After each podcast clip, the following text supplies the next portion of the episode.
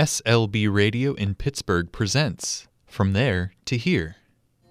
Stories of men and women born in other countries who now live in Pittsburgh. South Sudan. I was born in Herat, Afghanistan. I was born in Vienna, Austria in 1918. I was raised in the Carib territory. Dominica is an independent We island. We have a lot of castles in Poland and old buildings. Here is a little bit and more I'm modern. part of that. Home city Busan is about 5 million people. A lot of people living in a very close, small space. So there are lots of tall buildings, lots of apartments, very, very busy. Over here in Pittsburgh, it's a little bit more laid back, and I kind of like that different pace of life.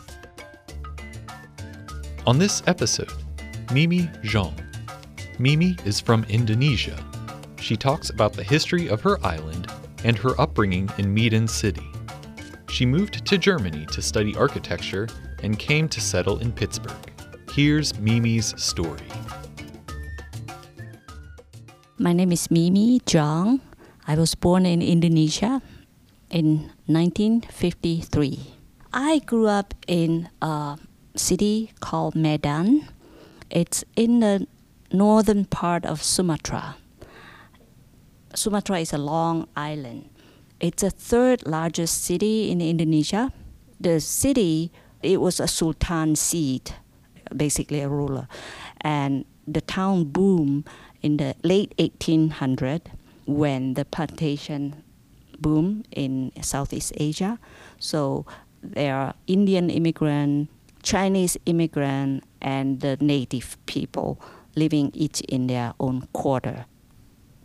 A large uh, Chinese population along the southern coastal area, mainly from the Fujian and the Guangdong province, left China because of economic uh, hardship. My father and my mother, both in their second marriage, have five children together. One of my aunts had no children, so she was taking care of a sister of mine, like two years younger than I am. So they both became so attached. So that sister went to China with my aunt and my uncle. So she grew up in China.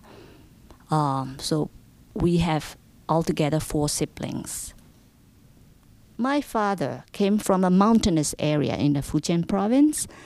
So they're not wealthy because the mountain doesn't yield very much. Not like the coastal area, they do trade, they fish, they do agricultural work. But there they do mainly agricultural work and they produce tea. So these people from that town called Longyan came to Indonesia and in my town in Medan, they are very, very tight together. They help each other out. For example, they bought a three story building, and the father would take all the children to this building, and the father will sit downstairs on the first floor to drink tea and chat. And then the second floor and the third floor will be for uh, kids to learn dance and music, learn all the culture. So that was a very, very beneficial experience for me. You know, I did not come to the United States from Indonesia.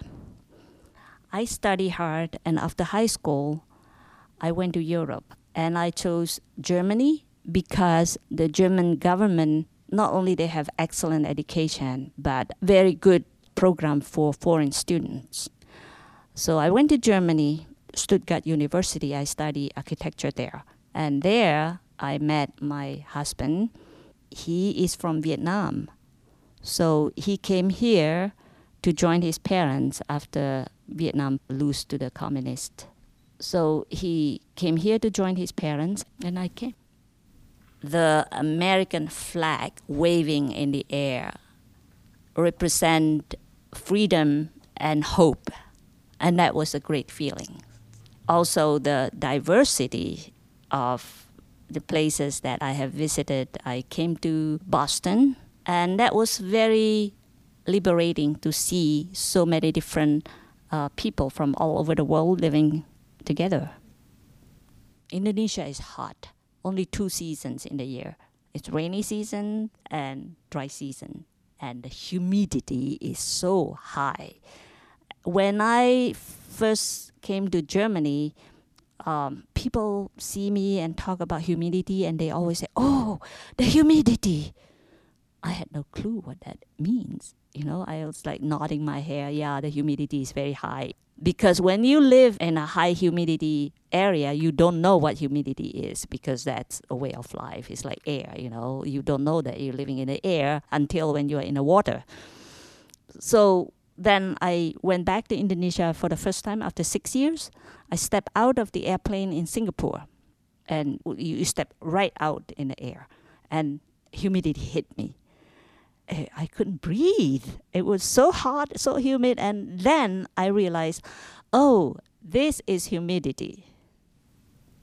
I love that um, people are open, particularly in bigger cities like uh, Boston, New York, uh, San Francisco, Chicago, because we have a large immigrant population, and I think it makes life richer. There is so much we can learn from each other and it enrich our life you know food culture and the access to information here i think these are the things i love most well i think the least favorite aspect uh, segregation still exists uh, in this country the poor and the very rich and that also happened in many other part of the world but unfortunately, we have a lot of super, super wealthy people, and you know, the poverty should not exist even in a wealthy country like this one. Well, there are a few more, like government cutting funding for the arts. I think it really hurts the country and hurt the people because we need both. We need science and we need arts. Imagine a country without arts, just, you know, technology and science. I don't know. We didn't have TV, we had radio, but of course we didn't have any electronic toys. We play with stones, seashells, hide and seek, you know, clap our hand and we have rhyme to go with it, and ping pong ball, jump rope, uh, mancala. Yes, you have nice mancala, but we we didn't need to buy mancala. We just draw circle on the ground and, and, and pick up some stones and play with it. Oh, storytelling is big growing up. My mother was a great storyteller. She would tell us fable and ancient Chinese story, and all the neighbors' kid will come. We all sit there, everybody sit around her, and she will tell beautiful, fascinating stories. This episode is based on an interview conducted by Madison, Maya, and Kayla from Winchester Thurston School. To learn more about SLB Radio, visit slbradio.org.